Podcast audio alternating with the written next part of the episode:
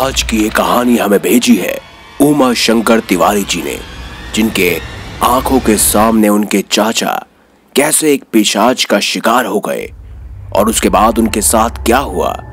आज की ये सच्ची कहानी कुछ अलग प्रकार की होगी। आपको सीधे उमा शंकर जी के शब्दों में इस सच्ची कहानी से रूबरू करवाया जाएगा।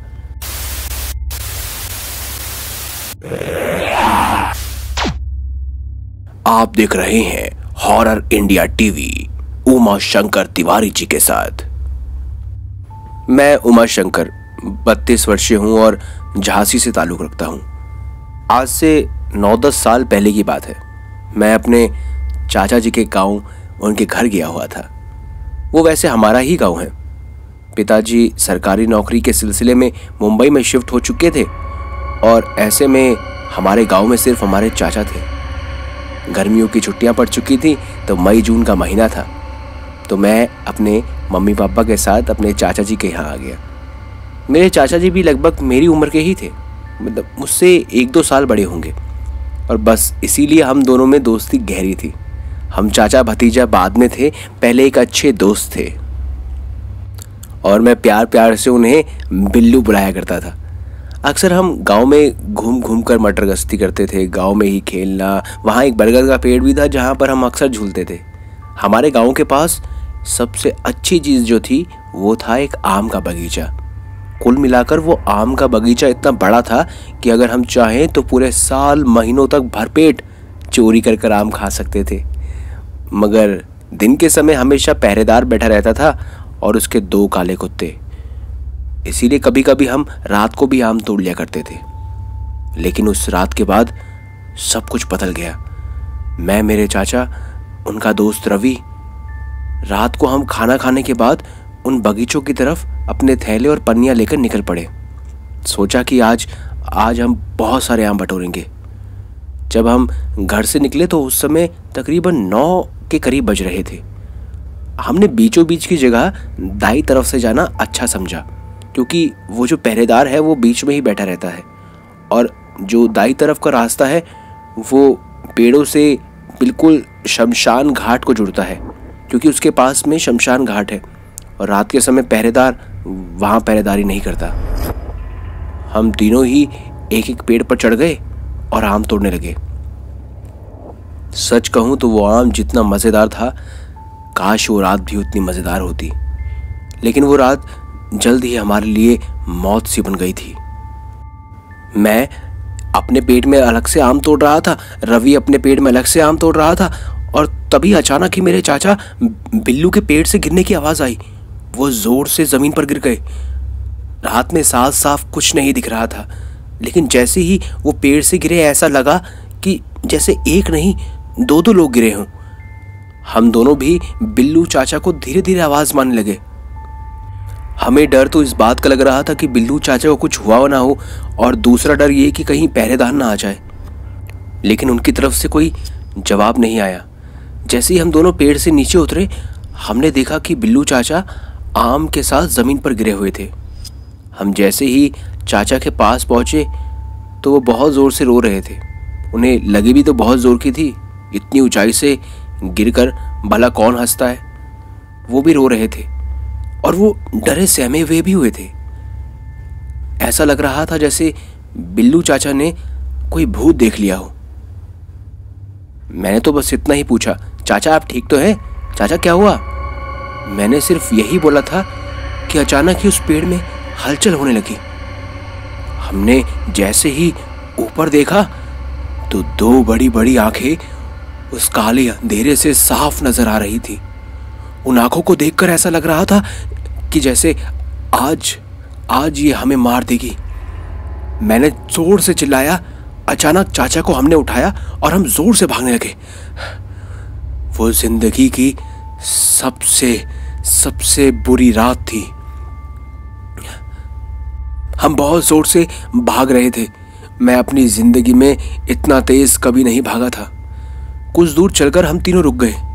जैसे ही हमने नज़र उठाई, हमने अपनी ज़िंदगी की सबसे बड़ी भूल कर दी थी।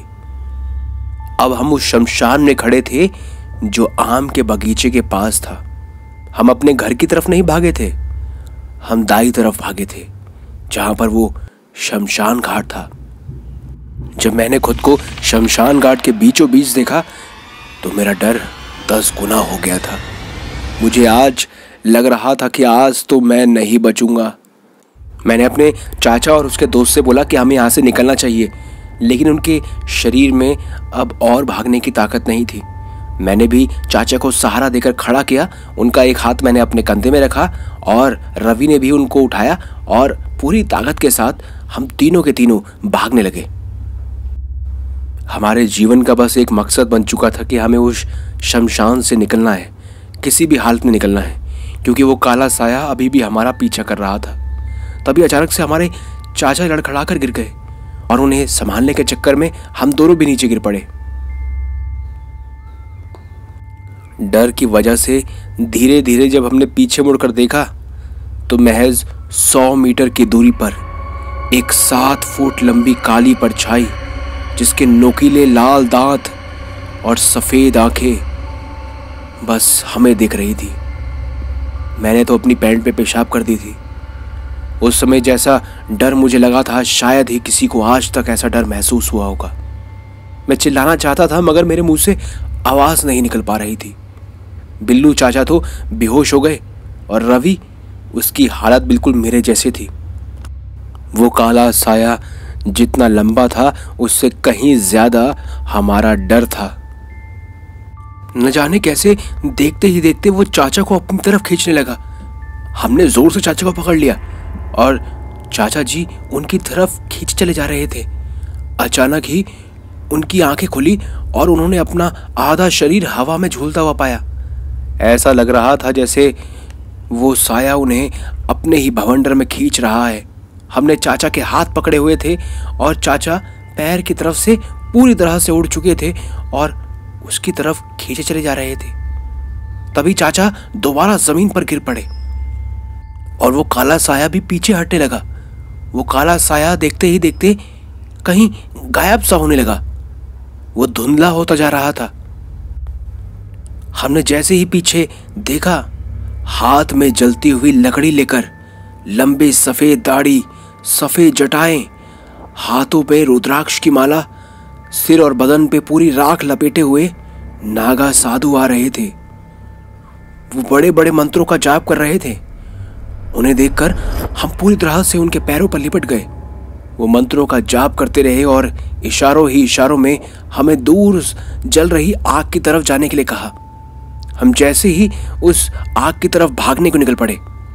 हम जैसे ही उस आग के पास पहुँचे, हमने देखा कि वहाँ तो पहले से ही तीन नागा साधु बैठे हुए हैं। पीछे से हमें बचाने वाले नागा साधु भी आ गए थे। उन्होंने हमें जब इस घटना के बारे में पूरी पूछताछ की, उन्होंने हमें बहुत डांटा। लेकिन फिर सच भी बताया कि पास में ही शमशान घाट है और रात्रि के समय पिशाच पेड़ों पर वास करते हैं। नागा साधु ने कहा कि अच्छा है कि आज हम यहीं थे। तुम बच गए, वरना तुम तीनों की तो मृत्यु तय थी। उन्होंने हमें घर जाने का एक दूसरा रास्ता भी बताया, मगर हमारे अंदर अब उतना दम नहीं था कि हम उस रास्ते पर अकेले ही चल पाए। वो भी रात के समय। लेकिन बार बार कहने पर जब उन्होंने ज़ोर दिया तो हमें मजबूरन जाना ही पड़ा। उन सभी नागा साधुओं का हमने आशीर्वाद ले लिया था।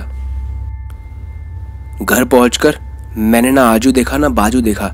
मैं सीधा बिस्तर पर लेट गया और मैं उन सभी नागा साधुओं के बारे में सोचने लगा। अगर वो हमें सही समय पर ना बचाते तो क्या होता? क्या बिल्लू चाचा आज नहीं होते? क्या रवि और मैं भी नहीं बच पाते? दोस्तों, मुझे आज भी उन नागा साधु का वो चेहरा, वो पूरी वेशभूषा याद है, जो हमारे जीवन को बचाने के लिए आए थे। तो दोस्तों, ये थी उमा शंकर तिवारी जी की खास कहानी। किस तरह से, एक पिशाच से नागा साधु ने उन तीनों को बचाया। तो कभी अगर आप भी आम के बगीचे देखें तो खुद के मन के लिए खुद की जान मत गवाइएगा। दिन के या सुबह के समय ही आम तोड़िएगा। रात के समय नहीं, क्या पता आप जिस डाली पर बैठे उस डाली पर एक पिशाच भी हो। वीडियो अच्छी लगी हो तो लाइक करें, चैनल को सब्सक्राइब करें और देखते रहिए। अब नए नए अंदाज में हॉरर इंडिया टीवी प्रवीण के साथ